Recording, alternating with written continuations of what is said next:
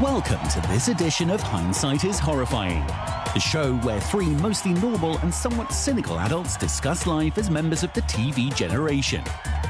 Now, here are your hosts Darth Jada, Jason Mitchell, and Adam B. Hello. What's Hey! And welcome back to Hindsight is Horrifying Mm-hmm. on X and Rumble.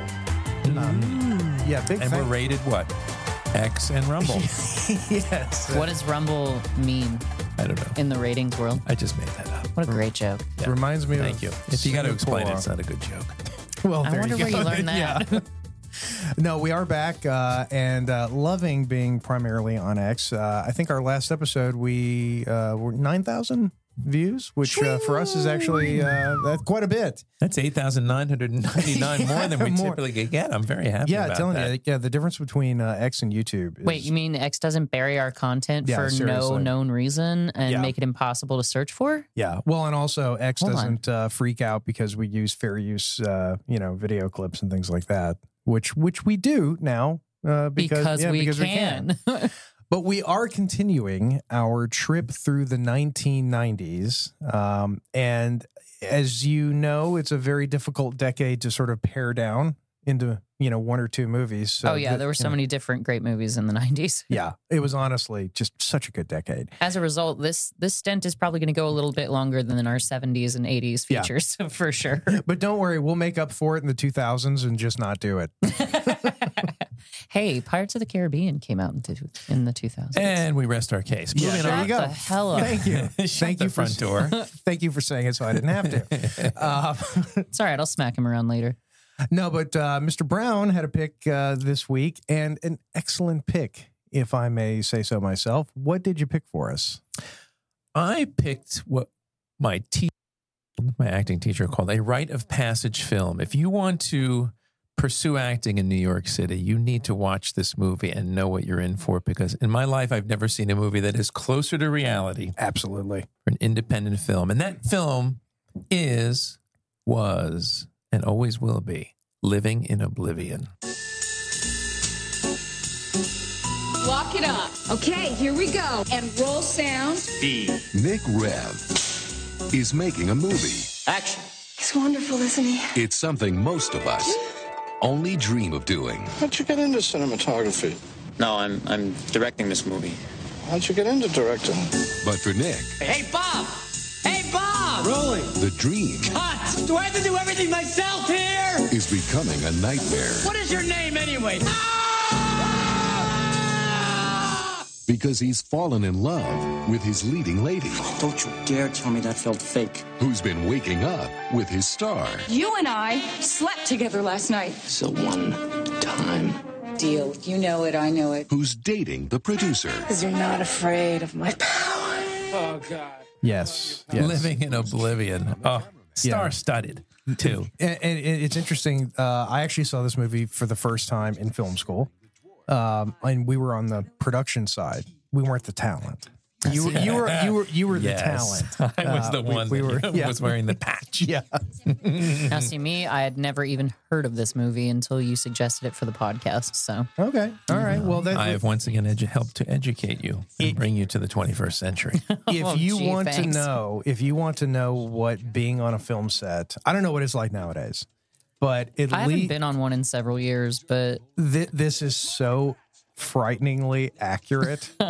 it's absolutely completely accurate. well, and I wasn't on an indie film set. I think that's the thing is that the Yeah. film sets I was on, one of them was an Alvin and the Chipmunks movie, so it clearly had a budget. Yes. yeah, And There's Jason a Lee distinct was in it. difference So between a, very different. yeah.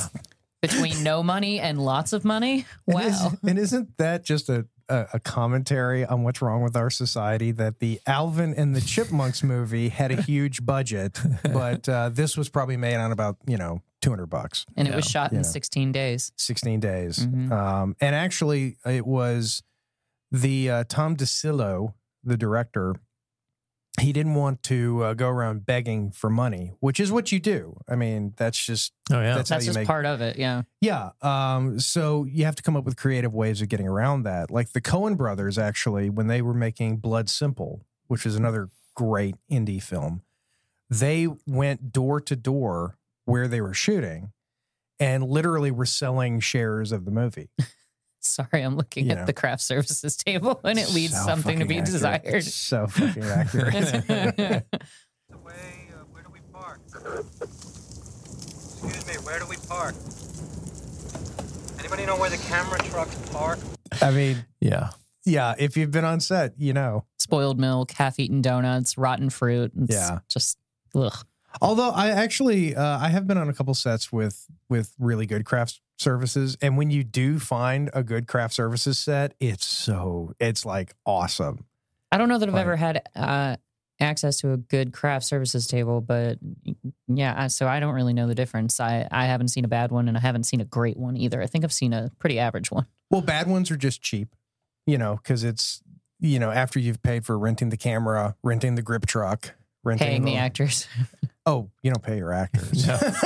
even in a budget film. no, in a budget film, yeah, in a budget film, yeah. Oh, I'm okay. talking about indie. Oh, okay. um, after you've rented the uh, the grip truck, um, you've you've you've done your permits. If you decided to do permits, which let's be honest, uh, a lot of times you don't. If you We move don't have fast, a permit. Run. Yeah. if you move fast, you can avoid the whole permitting process. If Ed Wood teaches us anything. Yeah, guerrilla filmmaking. But you just go to the grocery store with whatever money you have left over, and you buy some, you know, Oreos, Mm-hmm. and there you go. There's your craft services. hmm a crudité, Mm. perhaps. Mm-hmm. yes, yes, if you wanted yes, to with the really make it plastic scary. lid. Yeah, Emphasis on the crude. and when you come back, it's all still there except for the uh, the ranch dressing. Yes. But no, this is a movie that is um, the director uh, Tom DeSillo. Uh, You just he, enjoy saying that, don't you? I do. It's a fun name to say. This is a guy who had made an independent film. Uh, Johnny Suede was its name. Uh, also with Catherine Keener. and Brad Pitt. Because Yeah. Um, Brad was actually supposed to be in this movie. yes, I'm glad he wasn't because because the performance we got uh, was so good. You know, I wouldn't have changed anything. Even to have- From uh, James LaGrosse. James Yeah, James LaGrosse, LaGrosse, the yeah. indie film king, Yes. as they call him. Yes. Well, see, that explains why I've only seen him in one other thing, um, and that's where he and Brad Pitt have something in common because they both appeared on Friends. okay, all right. Yeah, He- He um I'll, I'll put a picture up, but you should see the difference between how he looks now and how he looked when he made this movie is I mean it's not like oh my god horrible but it's it's definitely is it a Chevy Chase situation? no no no he looks he, he looks fine He's It's more just- rugged. yeah he's very rugged now More He's got a rugged, yeah. Mm-hmm. beard and you know he's very butch Oh my God, he's got like neck tattoos. yeah, yeah, it's a very Holy different. smokes. Yeah, yeah, we'll put a picture up Oh, uh, and oh. show everybody. But uh, the process of making that movie, um, the director came up with this idea, you know, for making a movie about making a movie and all the travails and troubles and misery and boredom and frustration that goes along with it. Wait, James LaGrosse was in Phantasm Two. Oh, yeah. I didn't know there was a Phantasm Two. There was a Oh, two, three, four, yeah. and five. Oh, my. I think even maybe a six. We'll look into that later. But no, he is he's considered the indie film king. He's got Okay. like probably 115 credits and it's been everywhere, but but never popped to the level of Yeah. you know, Tom Cruise or Brad Pitt. But you know, he and Brad are friends. Or even a Steve Buscemi. Oh, I know. Steve. Who has? Doesn't he have the most credits in all of Hollywood or something? Steve Buscemi or somewhere Oh, close? I don't. I don't know. I've, In the vicinity, I I'll- wanna I'll, say? I'll look it up. Maybe I'm making that up, but I remember him having an inordinate amount of credits. Hi, badly done AI generated Steve Buscemi here to tell you that Darth is wrong. The man with the most credits is, in fact, Eric Roberts. Fun fact he is actually uh, Julia Roberts' brother. I mean, that's not really a fun fact, just a fact. So. Well, this was this was an interesting period for uh, Buscemi's career because he had uh, he had been in Reservoir Dogs, Mhm. and, Hmm. And they even have a line that Yes, sort of they do. alludes to that. in the Nice movie. callback Yeah. to that. um, but um, the the movie is it's it's weird because it's not a love letter to indie filmmaking, No. but it's become sort of that because it is like you said, Adam. It's a rite of passage. You Yeah. have to watch this movie if you're going to make movies. Uh, if anything, it sort of teaches you how, like this is actually how people sound on set. Oh yeah. you know um and it's it's very realistic of course i'm sure most of the technology that you know Oh, it's changed dramatically. yeah they don't have clapper loaders anymore No. or But I'll tell you, every time you would do room tone for anything, Yep. I would think of that final scene of Yeah. living in I oblivion. did think of you when they did that because I've only ever done room tone with you when I'm doing my voice. we all do room Yeah. time. It's just like I can't stay It's the- quiet that long. It's the painful. longest 30 seconds in the world. and I did time it. Yeah. It Was was it was four minutes. It was four minutes. Yes. Well, you had to cram in a lot of material You to did. that fake 30 seconds, and we can get back to that because that's the very end of the movie. but uh, before we fall too far down the rabbit hole, I guess we should do the synopsis. Please do. Independent film director Nick Rev, Steve Buscemi, is making his first feature. Everything that can go wrong does. The rebellious catering crew refuses to replace spoiled milk, his actors are flaky, and getting an unspoiled take is nearly impossible. Tension between lead actress Nicole, Katherine Keener, and actor Chad, James LaGrosse, who have just slept together, contributes to the many problems on set. As money and time run out, Nick struggles to complete his film. Yeah, I mean, uh, yeah, that that's Uh, pretty much. That's the- about it. Yeah, I mean, that's and Peter Dinklage is a super an asshole. tense asshole. Yeah. Yes. so sometimes In the life, movie. life imitates art.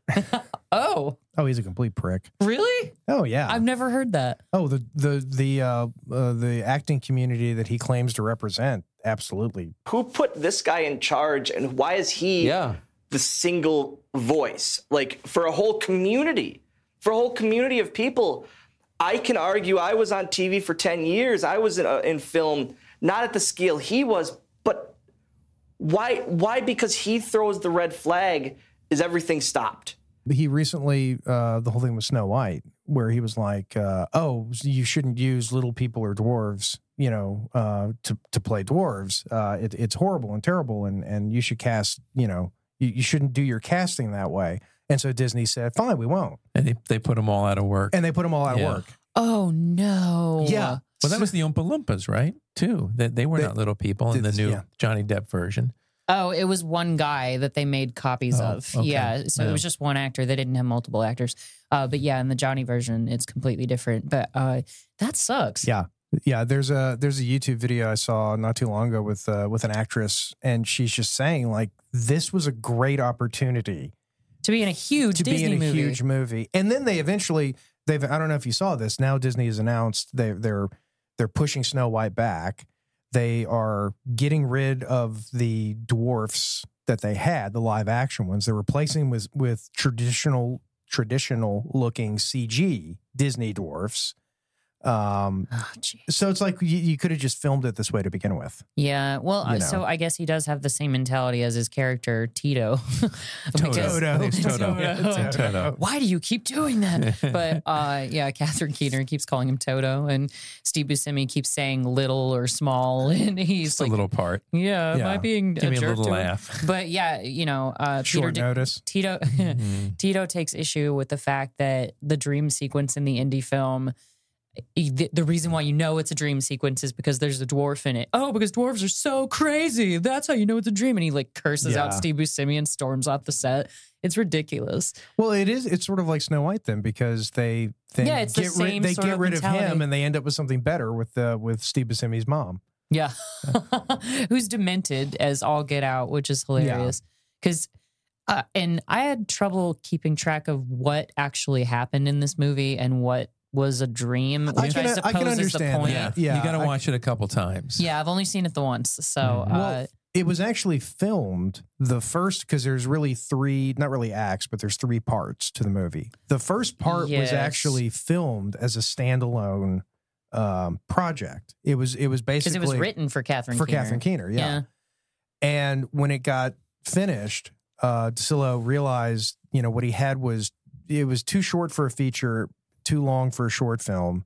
So they decided to go ahead and make the rest of the movie. hmm And it worked out beautifully the way it came out. But yeah, it's in the first act, they play very heavily with the black and white versus color because any of the sequences that are real life in the dream are in black and white. Right. Uh, I love that. Yeah. And then when they're filming the movie, it's in color. It's in color. but then Yeah. they flip that Yep.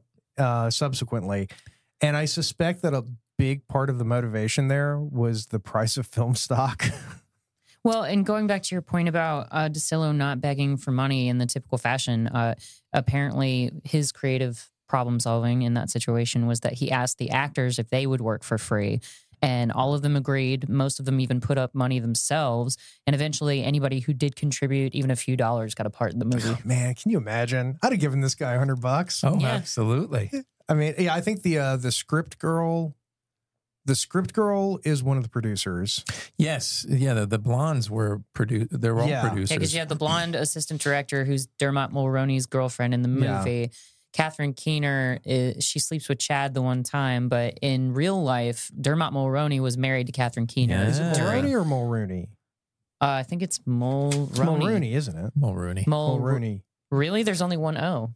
Well, then he pronounces it wrong because I think he says Mulrooney. Does he really? Okay, Dermot Mulroney. But that's what I've always Sorry. said. Yeah, I always said Roney because there's only one O. My bad, Dermot. Well, the other uh, the sound recordist is also um, he he's somebody else who put up money. Okay. Yeah. Uh, which again, I mean, you know, that's that's how these movies were made. And uh, mm-hmm. w- reading this script, I put my money to. Oh. This is a freaking fantastic, and of course the the cast is brilliant. Oh yeah, and even even Rika Rika Martins, the old lady. Action. I'm so hungry.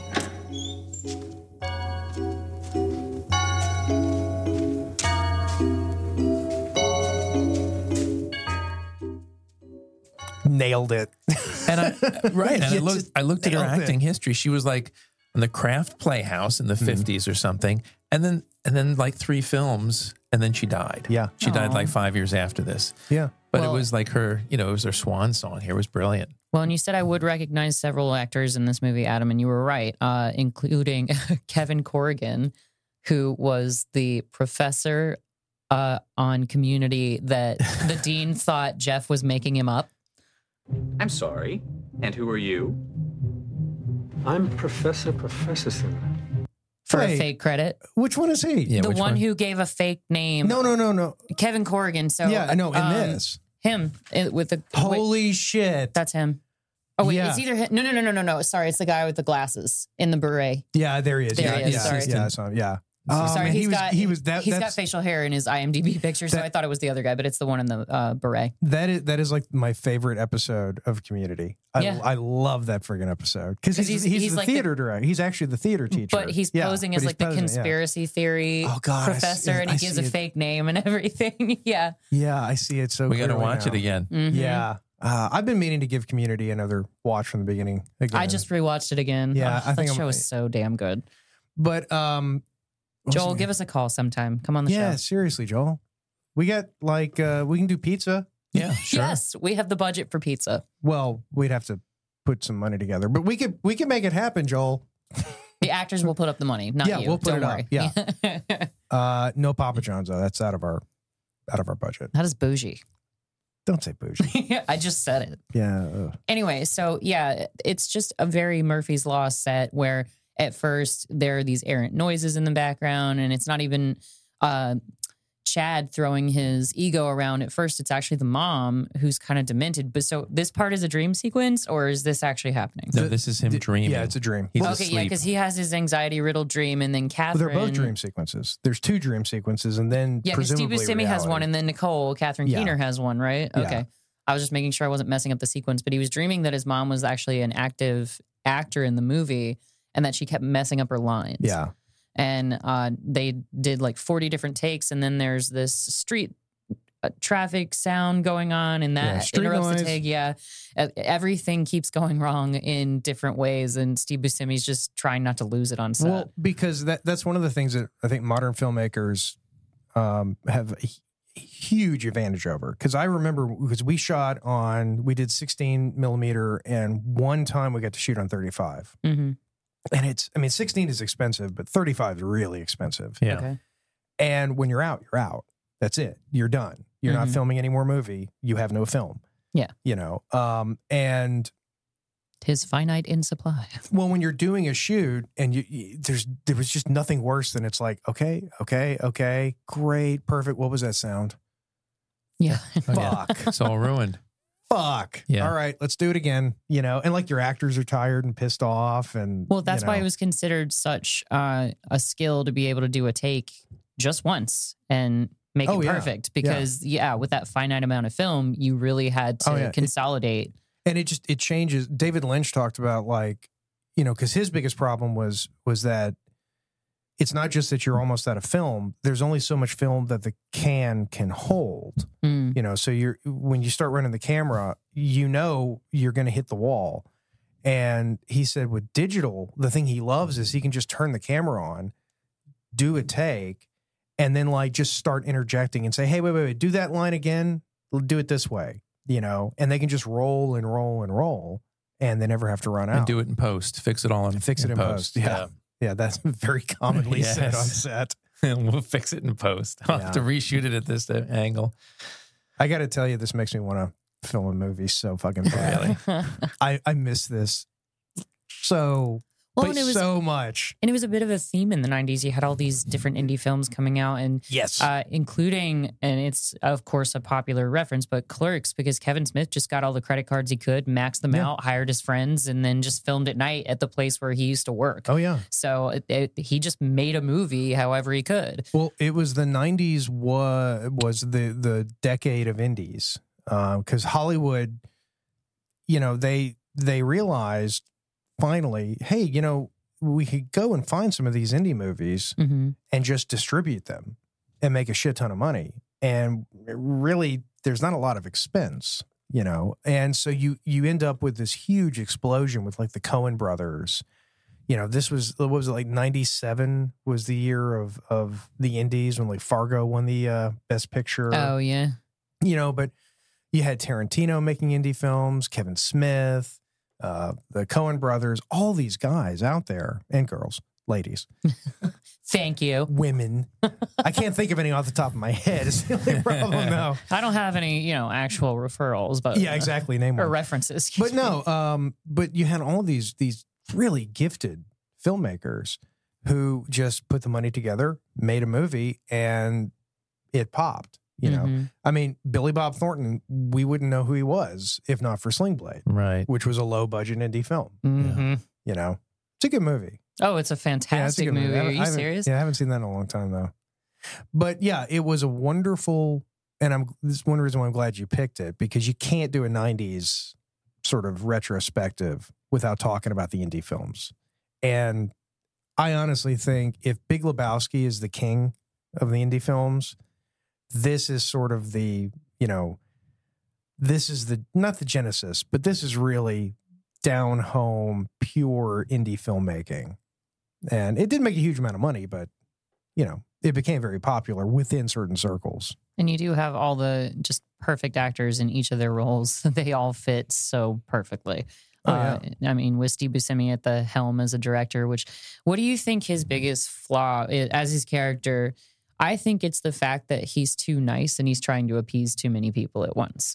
Because Hmm. every time he has a conversation, he gives in. Yeah. He's, he never really stands his ground, especially with uh, Chad. Yeah. Uh, and there's actually you mentioned Brad Pitt a little bit earlier. There's an, like an ongoing rumor that Chad's character was kind of an emulation of Brad Pitt on set, and apparently that's not true. It's really the fact that Brad Pitt was supposed to be Chad, Yeah. and then uh, he had to do um, a different film that he was Legends tied to, of the- Legends of the Legend- Fall, Legend- yeah. yeah.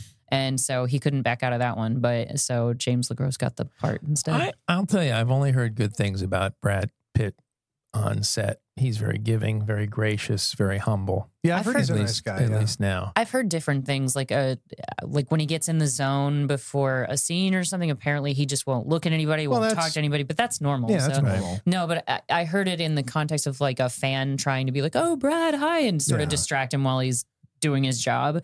And so they thought he was a jerk. But I was like, "No, you. It takes a certain level of concentration." so But but to your point about the director, it is the director's job to almost appease everybody. Because I'll tell you, you know, as an actor on a set, especially a diva type actor. exactly. I, no, I was not a diva back then. You turned me into the who I am oh, it's today. my fault. Yes. Okay, spoken like a true diva. But but you're always insecure about your performance. And as the director, he was extremely insecure. And one poor word from the Oh, director could could just trigger you to a point where you can't deliver anything. Yeah. Or the right word del- delivered, you know, to because there's always the fraud syndrome. At least I always found it's like oh my Imposter God. syndrome? Imposter. That's what I was Yeah. thinking. of. Imposter syndrome is like how did I get cast with these people? Oh, yeah. I'm not nearly as talented, you know. And- Oh, you have stories like that all throughout Hollywood. Like Kira Knightley thought she was going to be fired uh, so quickly from Pirates of the Caribbean because she was only 18 years old and she's in the, a movie with the likes of Johnny Depp and Orlando Yeah. Bloom and you know Jeffrey Rush. So it just, yeah, it's intimidating. And they give good um, examples of that in this movie, Adam, because there are a couple of points where Nicole is already having a stressful morning because she has a one night stand with Chad and then he kind of brags about betting her, but you hear a conversation. She's not supposed to be hearing what um, Steve Buscemi says. He's like, okay, yeah, she's really not that good of an actress, whatever. And she flips out after that. Yeah. And then there's uh, at the very beginning, even though it's the dream sequence, it's Nicole acting with Steve Buscemi's mom. And he's like, uh, okay, mom, I need you to really amp this up and get this right this time and blah, blah, blah. He's like, Nicole, you're perfect. Just keep doing what you're doing. And Yeah. then it- that's another example of when a director can just absolutely crush an actor. So Well, I and- see what you're saying. Yeah, and everybody on set, uh, except for the second AD or the first AD, uh, first assistant director. I was about to say some people Sorry, don't know yeah. what an AD is out there. Um, so Like if you're the sound recordist, or you're the camera operator, Mhm. or you're you know whatever, if you fuck up, it's all garbage. Mhm.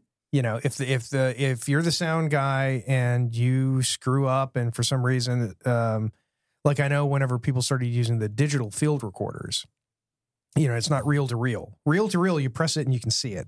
You know, and you, you can have a high degree of confidence that something's happening. It's probably it's picking up something. Exactly. But with the digital, you know, it was it was like you press record and you kind of just hope. You know, like the lights are coming off, uh, you know, coming o- on and off. So I, I guess it's working. But if you screw it up, all of these people, all of the hard work that they've done, gone. Yeah. You know. Well, and another one of Nick's issues is how rigid he is about the shot. So even though Dermot Mulroney is the camera operator, he's like, "Hey, I think we should do this this way or whatever," and he goes, "No, no, no, no! I want it to be all one single Yeah. shot." And then Chad's throwing his ego into the equation and messing up the shot that Steve Buscemi has in his head, and then.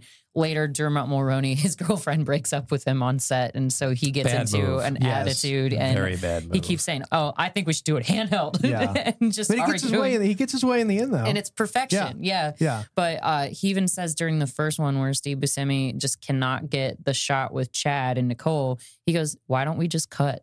You know, Yeah. and do it like a two frame. And, you know, we could do it that way. And he's like, No, man, I envision it this way. He's too married to a specific vision of what he thinks it should be. Right. And you have to be able to, and he even says, Roll with the punches. Yeah. You got to roll with it. But eh, well, and it, it's it's tough, and you can imagine a director because you know even with this movie, you're seeing a day of production. Mm-hmm. You know the pre-production where you've sat down with your cinematographer and you've gone scene by scene and then shot by shot, and you go, okay, well this is you know shot two B, and it's a medium close up, and we've got it. We've got a little storyboard and it's all done out and you've you've put all these storyboards together and watched the movie in your head and to change something in the middle you really are just hoping that when it comes time to edit it that it's all going to stick together Yeah. and if it doesn't oh man now you got to like like do reshoots or try to cut around Yeah, you got it. to reconfigure a lot of stuff. It, you're Yeah. completely right about that.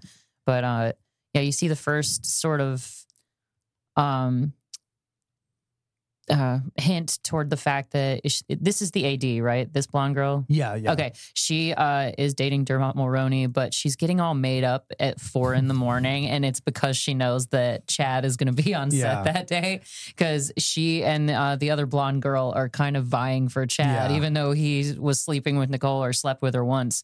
And meanwhile, Dermot Mulroney is running around in an eye patch because she smacks him in the face. Yeah. and uh, I read this article that was hilarious uh, by James Berardinelli, and he said, "Yeah, Dermot Mulroney, Keener's real life husband at, at the time, is an eye patch character who looks like Rambo but has the emotional sensitivity of Alda, Alan Alda, and it's so true because when he gets broken up with, he's just sitting there crying on set. And I love when they pull the patch up and a Yeah. little tear comes. yeah, the mom flowing just out. like lifts the patch up, and he just sees the sad clown. he's very sensitive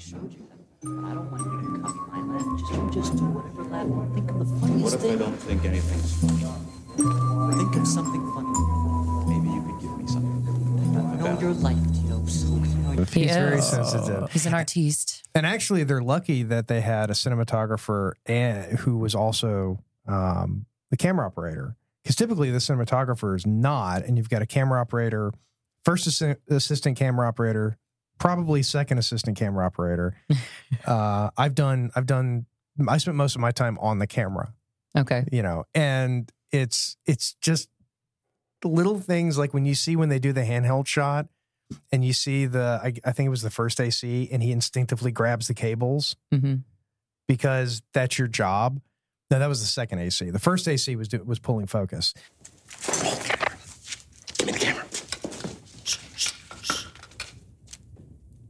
Action. I'm so hungry.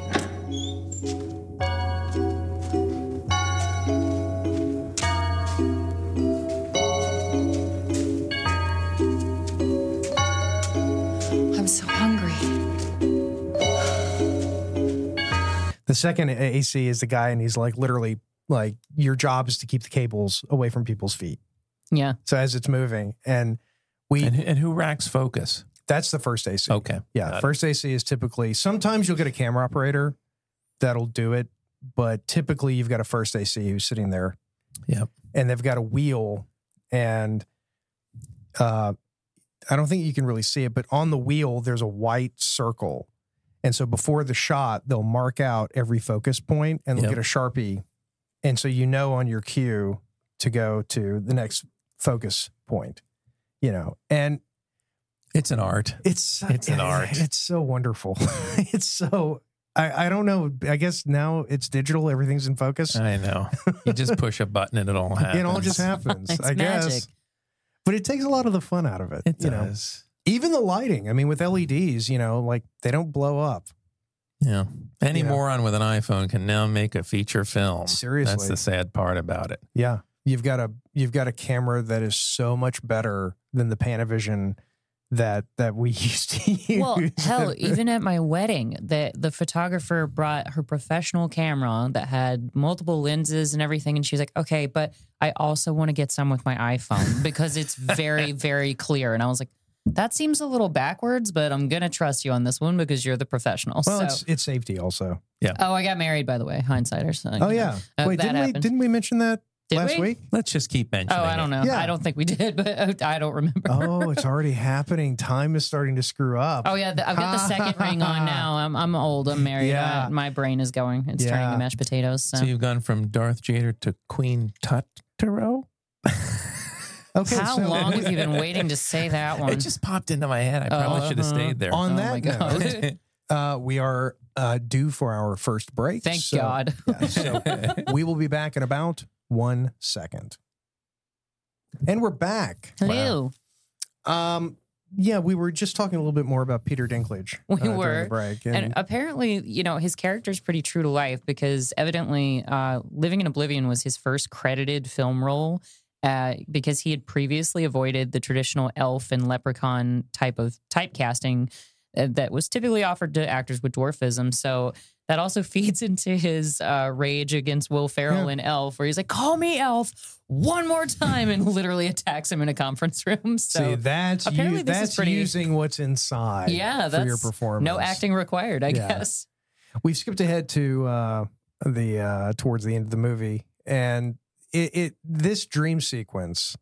What I love about this dream sequence Hmm. is honestly is everything. yeah, it is perfect. But what I love is the fact that Peter Dinklage, and this isn't like the dwarf actor thing. This is just an actor, just not doing the part. Just And the it's- director saying, "Laugh." And Steve, yeah, Steve's not asking him to do anything. You I did know, laugh. I laughed. and he's I just don't- sitting there stone faced. But he's not asking him to do anything racy or because he's a dwarf that that's how he thinks No. dwarves behave. He's just like, hey, so you're gonna circle around her. It is kind of funky because it's a dream sequence. You're walking around Nicole with an apple, and she wants that apple, and she can see you. No, wait, she can see. You. I don't know. And they go back and forth on that. So he's like, it doesn't have to be realistic. And then at the end, give me kind of a ha ha ha, ha kind of laugh. And Peter Dinklage is just. Why? Yeah, show it to me. Why do you want me to do that? It Mm. Yeah. doesn't make any sense. And he's just being an ass the entire time. Yeah, and it, it's amazing when you see egos like that on an indie movie set, where it's let's be honest, no one there is anybody. You're trying to be somebody. So Yeah. when you cop an attitude like that, it's it's just it's lethal to your career, but it happens. Yeah. You know, uh, but the, but the thing is though, they will sometimes get away with it. They're, Yeah, sometimes it isn't lethal, which is the sad part. Well, It because depends you- on their star You power, just like- want them to fail, and they how did they keep getting hired? He's such a Well, I mean, that's not even just on indie sets either. Like uh, Julia Roberts was known as Tinker Hell on the set of Hook because she was apparently so difficult to work with. I she could had just see broken that. up with Kiefer Sutherland and like she was going through a lot, but she she fled the country after breaking up with Kiefer Sutherland apparently and went to Ireland. And Spielberg was like, "Okay, if you don't come back, you are fired." Yeah.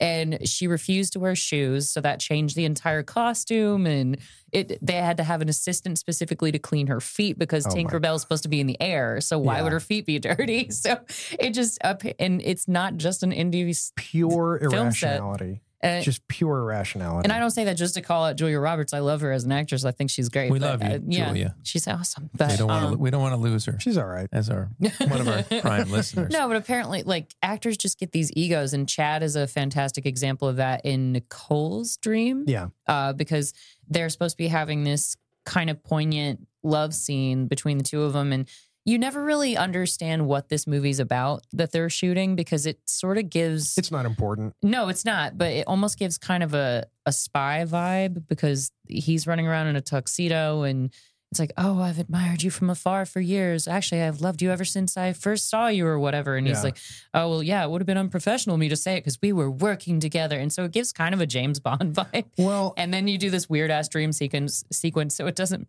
really No, I- track. I, I I definitely don't think it's a it's a spy movie. I think it's a very up its own ass. You know, no, I just got that vibe typical- from that one typical- scene. Like everything else, not so much because in the beginning, and, and like I said, those are in both the dream sequences, so you never actually know what the movie's about whatsoever. Because in the beginning, Nicole is talking to the mom, and there's like this abusive backstory with her father or something, Yeah. and her mom ignored it. So y- there's no like actual tone to this movie whatsoever. Well, and what what's interesting is you know they the movie isn't very important. What they're actually shooting is is not important. You don't care. The other thing about the movie that I I really respect is that it it doesn't really have an ending in the sense that nothing really gets resolved. no, it's just a but you don't feel cheated. Like the way it ends could kind of, you know, like ah, we didn't find out anything. Did anybody get together? You know, what this? You know, there's yeah. no, There's no catharsis. well, there's no there's no closure. But for some reason, and I typically hate that, but in this case, it worked. It Mm-hmm. worked absolutely perfectly. because Um, it's just a screenshot of a day in the life. It's not really a hero's journey or anything super Yeah. substantial that way. Uh, even like Rotten Tomatoes even calls this movie a documentary masquerading as fiction. It kind of is. So, uh, yeah, Yeah. The the the first assistant director, just the way that she is constantly just barking orders and everything is about the schedule. It's all about Well, the schedule. We're ahead of you know. schedule, Nick. If that means anything to you, yeah. Well, because the first AD's job is typically to sort of poke the director and keep Keep him come on task. Keep don't let him moving, fall down keep the rabbit moving. hole of creativity. Yeah. Yeah. Or just getting totally fucking delayed and, you know, uh, which is what happens. And, and you just think of how much film that they waste and all those bad takes and how much every time you press the button on the camera, it's money Oh, you just is flowing out the Just- just window. going, and going. But meanwhile, Dermot is giving her his name is Wolf in this movie, but Yeah. uh, Wolf is Wolf. giving his girlfriend all this grief because he's Lobo. like he's like yeah, yeah. all right, chief. But yeah, he's giving his girlfriend all this grief about oh yeah, the schedule. That's what you care about. You just don't understand Doris or whatever her name is. I don't know. But yeah, they're fighting, and then she pulls him aside because she's trying to hook up with Chad. She breaks up with him on the set, and she's like, "Yeah, we both know this relationship isn't going anywhere. Let's just call it a day. Can we Yeah. be friends?" Like it's just so ridiculous. Lots of dysfunctional relationships Very on bad. this You set. got to wait till the end of filming, and then you can do whatever you want, but not in the middle. Yeah, Oh. seriously. Everything is just it, the emotions. It's all on a. It's like on a a fulcrum on a Mm-hmm. balance, Mm-hmm. and one wrong move, the whole thing just falls apart. And we saw a couple examples of that in this film. It's very well delivered. Whether they were real or imagined. Yeah. Yeah, and it's just it's such a weird environment because like when you walk onto a film set while they're working, there's this weird quiet but there's like a hive of activity, Mm-hmm. but it's got a weird vibe to it because everyone's trying to be quiet. You Hmm. know, you see people like, you know, laying out cables quietly. You see people sitting at the sound booth, you know, like working on their stuff quietly. The the house lights are down, you've got just your motion picture lights up, and it just it it's one of the most beautiful things in the world is just to stand back and look at a film set with everybody working and all the lights set up. It, it's it's wonderful. I want to make a movie. I wish I had Well, a script. We would and it make re- a movie. It requires that kind of dedication, that like that attitude of a big group of people all rowing in the same direction because that's the real magic behind a movie. It's not even just necessarily the actors, the set, Oh, it's anything. a- it's absolutely a everybody team working in effort, yeah. cohesion. Yeah. Because and they all have to respect what they're doing to a certain extent or Yeah. else something is going to get lost in translation or get messed up. Oh, 'Cause, yeah. I mean, when you look at so many movie sets, people are like, oh, wait, that's not even really a bedroom. It's just two walls, Yeah. like, y- you know, plastered together. It's and magic, isn't it? It's yeah, wonderful. exactly. Yeah. Uh, and that's not even just with play sets, that's with movie sets too. They're not like complete houses and stuff all the time. You just, it's. well, they never are. Oh, no, oh, no, yeah, no. they basically well, it's- never. it yeah. makes it impossible to film if Yeah. you're in like a real office building or a real castle or whatever. Yeah. You want reality, go outside. And you see that piece of wood against the wall? Her dress catches on that. I saw on that. the way in, and totally improv. Yeah. Clearly, Every Clearly. bride's nightmare. Yeah.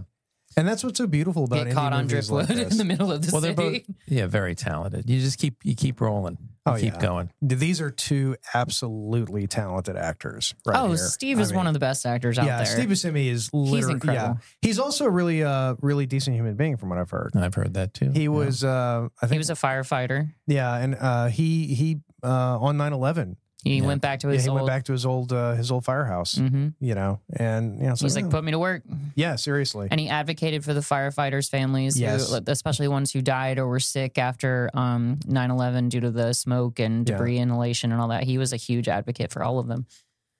No, it's it's just such a like I said. I mean, it is really. Oh, here it comes. Ready? Yeah. Her dress is going to catch on it. oh, there it Oh, and it goes. falls Pay close against the- attention. Oh, whoa. Blink and you miss it. and that except not. that's why you don't yell cut. No, you just keep rolling. You, that's what. Yeah, you keep rolling, and the good actors just roll with it Yeah. and just keep going. And if they don't hear the director cut, you're still in character. Keep doing the scene. Well, especially when you get a comedy going, like in the Birdcage, they uh, they rehearsed it like it was a play for several weeks prior to filming, and they were allowed to improv more in the rehearsals. And if the director liked it, he was like, "Oh, that thing you said about the Schnecken Beckons, like keep that. That's really cute and funny." And so they'll, you know, especially when you're doing comedy, it's it does behoove you to just keep Yeah. rolling and let people do what they're going to do sometimes. Oh yeah, and well, and the cool thing is that you'll you'll do that with talented people. Sorry, Peter Dinklage is just so dead serious walking around her with the apple. This scene is. I- I've always wondered how much inspiration David Lynch took from this scene. Yes. for for the Red Lodge think I or the Black have- Lodge I in think I uh, Twin have Peaks. quote about that. Uh, let me Because- look. You know, I mean, he's got a he has a dwarf. The room looks very similar without the Pee Wee's Playhouse door. But wasn't this shot after? Ah, was this after Twin Peaks? This was what ninety five. Ah, yeah, it might have been after Twin. Mm-hmm. They Peaks. might have stolen from. Ah, Lynch. okay, I'm okay, never thinking mind. They then. did. Okay, that's a that's a weakness in my David Lynch trivia. Well, one knowledge. one thing I think is is talented is to be able to act badly on film and well on film and be able to turn it on and off. Hmm. Because I know sometimes it, you know you just you have to give it your all, and then if they Oh, yeah. didn't like the take, you have to I got to do that again. Oh, yeah. that's all I had. There's nothing left in me.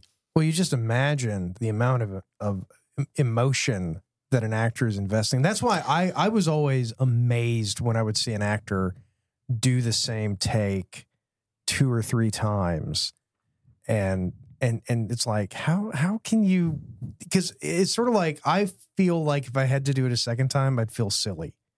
Right. You know, like No matter now they the know I'm scene or- fake. Yeah. Now they know it's fake. Yeah. Uh, so I did have a fact about that. So the can't irate. see your face. Oh, okay. Sorry. The irate dwarf in a red room was an obvious poke at David Lynch Okay, and all right, Twin there Peaks. you So go. apparently, All right, Twin there you Peaks go. came So first. Twin Peaks was first. Dermot Mulroney. His tears. single tear going down his face. But it's such a sweet scene, though. It is. Oh, it's it's amazing. Like I said, this older woman for not and maybe she does a lot of theater or some small stuff, but she Yeah. did not have many IMDb credits. But if you watch her face and her expressions, I mean, she's totally in the moment. Well, that that's one other thing too that if you were filming a movie in New York, I mean, my God, the amount of talent within within two square miles. Yeah, throw a pebble and you'll find somebody. Yeah, I mean, there are so many ta- just achingly talented performers who are out of work. Mm-hmm. Yeah. you know, and so and quite a few without without talent. Yeah, that's true. There were yeah, there were some hacks there There's a- too. There's a lot of us, or there are a lot of other people. Yeah. hey, you got the part in Sex in the City. Yeah, it's, that's it's- true. you know, it's not Yeah. your fault that some and, idiot and strike zone. And don't, Strike don't you Zone. forget That- that. that's Tap true. dancing elephants all day long. No, but it, yeah, it's it's there's just this this or there was I don't know what it's like now, but there was this wealth of people that were you know they were doing you know off Broadway plays, they were doing you know little TV stuff, you know there were writers who were just writing you know uh, whatever they could copy for anything just to make ends meet. But these guys were you know if you if you really took a look, you could find gifted people. oh yeah.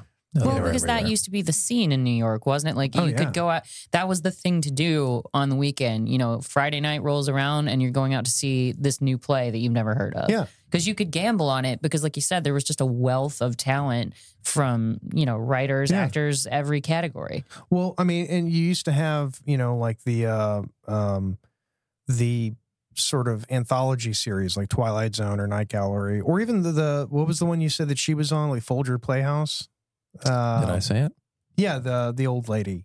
Oh, oh, right. It was like Craft Kraft Playhouse, Playhouse, from the yeah. '52. Yeah, that Yeah. was all live live television. Yeah, but Yeah. so you had people, you had New York with this bustling theater scene, and you had a lot of theater actors and a lot of theater writers, and so you could actually have whole industries of these shows that every week you would have a different writer, a different cast, do a whole different thing, and it was a, it was a small play, and they were beautiful. They were these wonderful little stories, and I just uh, I don't know, I'm not you know, I don't want to sound too pessimistic, but I just I feel like that's not the case anymore. Mm. You know, I don't even know what the theater scene in New York is.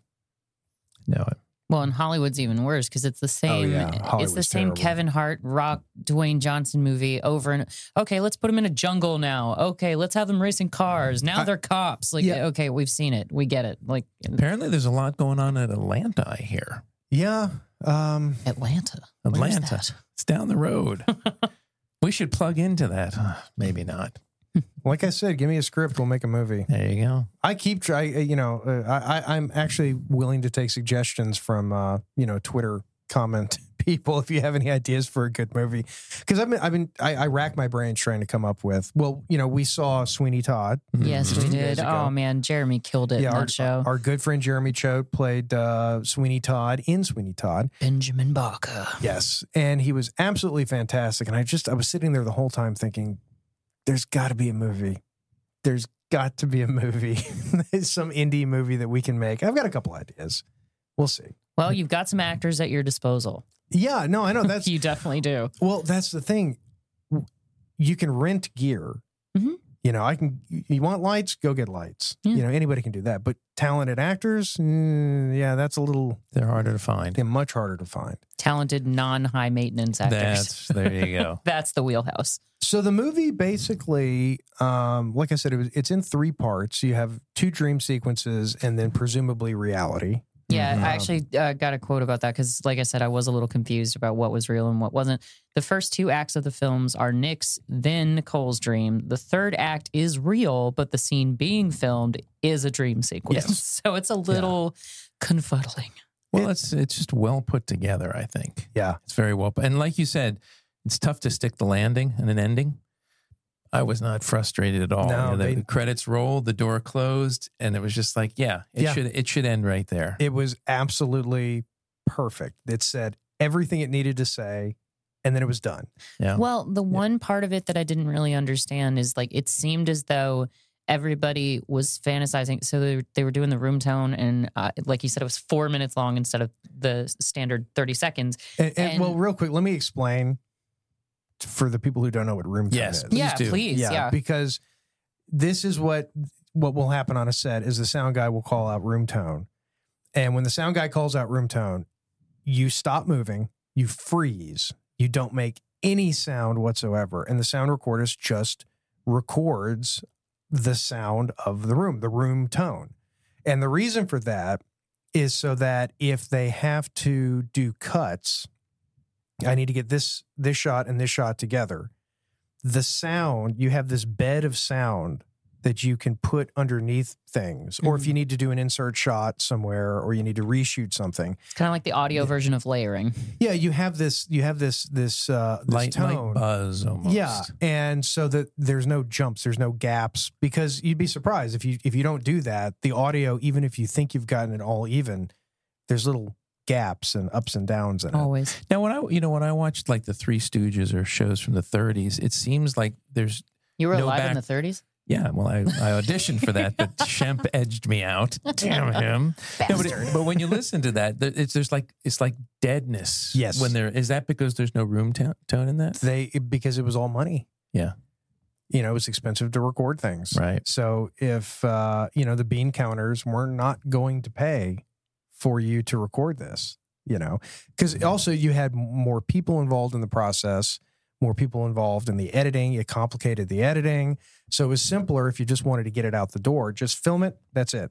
You're done. Yeah. Um, that's what I mean. hell, You know, a lot of those were filmed outside.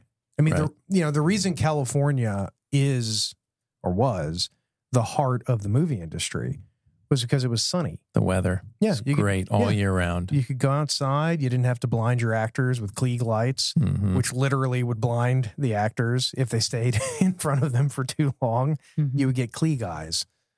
Um,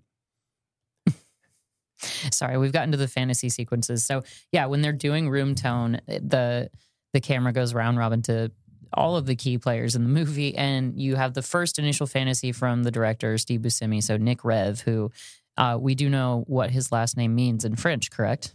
dream. Yes, which ties in perfectly with the movie. But so Nick is fantasizing about being presented the award for best movie ever made by a human being, and it's it all this in an alternate universe where Chad is not a complete dick, and he's like to my best buddy Nick, he Yeah. gets this award.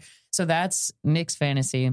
Well, that's every direct every director's fantasy. I was going to Yeah. say, I, I prepared when I first started acting. I had my Academy Award speech already. I knew who I was going to be Yeah. thanking. and who you were going to say go Oh and who I fuck was yourself. exactly, exactly, and I practiced it all the time. I think the best one I've ever heard was when uh, Robert Downey Jr. hedged out Matt Damon. I can't remember for which award, but he said, Well, first of all, of course, I have to thank my wife, Susan Downey, who told me not to prepare anything because she told me Matt Damon was going to win. so that's one of the best ones I've ever heard. But the, the, the point I'm trying to make about the fantasy so you have Nick winning his award. Wolf fantasizes about his ex girlfriend begging for his forgiveness, and she's dressed in the wedding dress from the set. Uh, the smoke machine, or uh, the assistant director is dreaming dreaming about sleeping with Chad, and they're marveling over her power. Uh, so there's that. Well, because that that that's a dig at at first assistant directors. Oh, yeah. they're, they're all Oh, Totally okay. power Yeah, they're hungry. power I thought- hungry. Okay, got it. Then Nicole, and then even the smoke machine guy, he fantasizes about eating a hamburger. It's very wimpy. He's just happy with a hamburger. Yeah. He is the potato. Uh, and but Nicole is the only one with a negative daydream. She dreams of failing as an actress and becoming a diner, Yeah, uh, diner waitress. Is that really failing? yeah. has a- According, yeah. according yeah. to her, because she's got a line about it earlier in the movie, she's like, "Maybe I was just meant to work at the local greasy spoon." When she's having a panic attack, Well, and Nick has to all- talk her down. all of the fantasies are glimpses into the egos of those characters. Yes. So you're glimpsing, you're seeing like whenever when when uh, uh, Steve Buscemi is not only thanking people, but he's listing off all the people he wants to say, you know, go fuck yourself. That's this little glimpse into who he actually is. Yeah, that's know. true. Got gotta Yeah. yeah. and nicole's lacking confidence so especially because she's been kind of picked on all day with chad being a complete douchebag and steve Yeah. buscemi saying that she's not a great actress so yeah okay that actually makes more sense because i was like why is she the one with the one negative fantasy Yeah. so Because that's that's how she feels. Okay. That that's the little glimpse into into her ego. gotcha and and the movie wraps with that you know and Yeah. the the shot is done and it's not even that the movie's finished because they have more to do They get a good shot. they get a good, they get one good shot the whole Yeah. damn thing was about getting one good shot because the demented mother uh, peter dinklage storms out because he's upset about the dream sequence and the fact that it has to be one with a dwarf in it And it- I didn't know where he was going at first when he was yelling at Steve Buscemi because he was like, "Why does my character have to be a dwarf?" And I thought he was going to make some crazy demand like, "Why can't we put me on a stool and you know like rotate me around?" I thought he was going to go in that direction, but then he was like, "Oh, it's just insulting that that's the reason you know it's a dream sequence is because I'm a fucking dwarf," and Yeah. he's just flipping out. But then out of nowhere, without being prompted, the mother takes the apple and goes, "I'm ready, Nick." Yeah. And then comes in and just kills the scene as Peter Dinklage's yeah, former character. So it everything just works out on that one particular day. Serendipitous. Yeah, but you're right. It ends on a weird note, And but it's a just- good note, a, Yeah. sati- a satisfying note. Mhm. It, it works perfectly, and it's great. It's you know, it's an hour and twenty nine minutes or something like that. It's the perfect length. It's it's a That's what she very said. it's a very watchable movie. You know, Oh, I thought it was great. Hmm. Yeah. I loved it. I laughed out loud. Oh, yeah. So many Yeah. times. Yeah. So many times when I was watching it. I was surprised that I laughed as much as I did. See, I didn't, but I think it was because I was trying to pay attention. I'd never seen it before, so uh, Yeah, that I makes think I'd sense. have to go back and revisit it to really catch all the funnier moments. Yeah. But I I laughed out loud because it just it, it hit so close to home and I remembered Yeah. being in that same position and just laughed out loud. Yeah, I because mean- it's uh, it is so cl- it's it hits and that's what my teacher said. If you want to know what it's like, you watch this movie. I saw it in the theater when it came out. Oh wow, that was the last time I saw it. That was the last time you That was saw the it. Oh, last time, 1995. That was wow. before I packed up my bags and headed north from Virginia. Yeah. Huh. Well, I guess in that case, then we should move straight on to Alf, Alf to to Seinfeld. Seinfeld. Uh, I, I have a prediction. I think it's going to be pretty positive, but go ahead. Oh, for me, I, I'm going to give it an eight because when I first saw it, I didn't know any of these actors really. They were many of them were just their career, particularly Peter. And now you, you look at it again and you can see all the directions Oh, they yeah. went. And and that was I saw it before I started, and now I'm seeing it again and how close to home it, it really hit. It was still listeners watch Living Yeah, in Oblivion. seriously. If you like movies, If you like movies and wonder how they're Yeah. made, yeah, it's great. And then realize that, you know, being on a set is an exhausting endeavor. Oh, it it is. is. No matter if it's a budget film or not, because like uh, Well, you're 12 hours. a you know. Uh, minimum. Yeah, minimum. Uh, you're, and yeah. you're there at like 4 a.m. Yeah. You're there until after it's dark outside. And just and even. you were working the whole time. uh, yeah.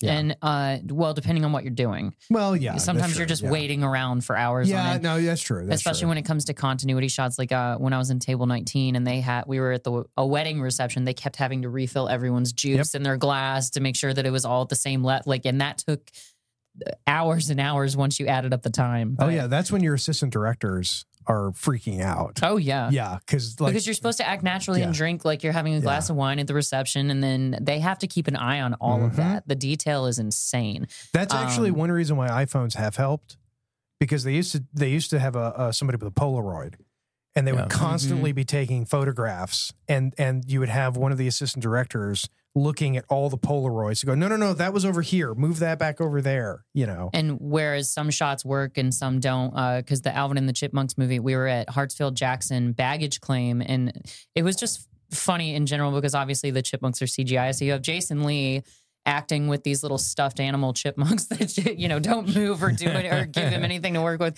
But um, even as a background actor, they had me do about seven or eight takes because I had to look like a traveler, and so I had to have a bunch of different outfits. And they decided on one uh, that they liked, but then they'd be like, "Okay, you go back and roll the suitcase. Nope, there's too much noise with the wheels. Yeah. You got to go back. We got to do this take again." And so I had Yeah. to do it like seven or eight Oh, yeah. times. If I'm And that that's- important, I'd like an upgrade, please. And that's I'm a day lit- player. And that's literally just me walking behind Jason Lee in an airport. That's Yeah. not even an important And can, scene. can we watch it and see you? uh, I never saw it, We so gotta do maybe it. We you have can to do definitely it. Oh, see no me in shit. Table Yes. 19 a couple of Oh, times. well, we need- yeah, I, Uh, that, that's Let's the do only that. reason I can possibly think of to watch Alvin and the Chipmunks. well, they use me a lot more in Table 19 because they, you guys know as actors, they are really specific about what the background talent can wear. Like, you know, if Anna Kendrick's wearing this bright red dress, nobody else needs to be wearing red. Yeah, she needs to yeah. stand out against the other actors. So I had this sort of pastel dress. It was pastel in the front and then gray plain in the back. So they could use me for different different shots depending on how it was standing in the frame. Yeah. And so I got to be in that movie a lot more. Whereas with Alvin and the Chipmunks, I did that one like I walk past Jason Yeah. Lee and then that's it. So uh, We'll it have just to give it depends. a watch then. Yeah, for sure. Uh, but yeah, so and some of the actors in this movie that I saw for the first time, so it's a little bit of a retroactive recognition because the first movie I would have seen Catherine Keener in was actually um, Death to Smoochie. Ugh. And uh, Mhm. I know I'm not saying it was a good, good reaction, but and then Dermot Mulroney uh, would be my best friend's wedding with Yeah. Julia Roberts and Cameron Diaz. That's the first movie I ever saw him in. Well, I am going to second the Alf to Seinfeld. I'm going to give it an eight also because it's been a while and uh, like like you said, I mean, I was I was laughing, I was just enjoying every second of the movie. I, I it was weird. I actually found myself genuinely enjoying it more than I have before. I mean, it was just it, it was so fun. I liked every single actor in it. Every performance was good. They were all perfectly fit. Yeah. Yeah, so I'm gonna I'm gonna give it an eight. Also, it's uh yeah, it is definitely not only held up uh, or withstood the test of time. It is uh, it's significantly improved. I think. I'm with you. Uh, straight five for me, simply because of the rules of Alf to Yeah, Seinfeld. I'd never seen it before, uh, but I think if I had never been on a movie set or been an actor in general, I probably wouldn't have appreciated this movie nearly as much as I did. Yeah. because Oh, you just totally. don't Yeah. under you when you watch a movie, you think everything's exaggerated, but this, like you said, Adam is just spot on Oh, with yeah. all the repetition, the interruptions, the egos, the the difficulties, the drama. Like it's it's super accurate for Hmm. a movie set. Have you ever seen Sex Lies and Videotape? No, darling. It's Catherine Keener in that, isn't she? I think so. Yeah. Oh, we have to do that one. Oh goodness, is that a '90s movie? I think so. Uh, yeah, that's an '90s movie. Okay.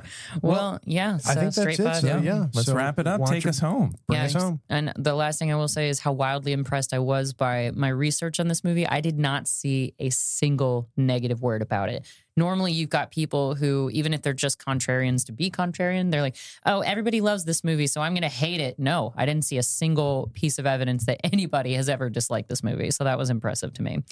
But on that note, Hindsighters, we appreciate you joining us in the studio once again for your drive time, your listening time, your diva actor time, your interruptions on a set time during a low budget indie film time. We just appreciate you joining us as always. Continue to join us for episodes that will uh, stream throughout the 90s. So we'll see who gets to pick next. We'll see what the next exciting episode is. But in the meantime, this has been Darth, Adam, and Jason with Living in Oblivion on Hindsight. And good night.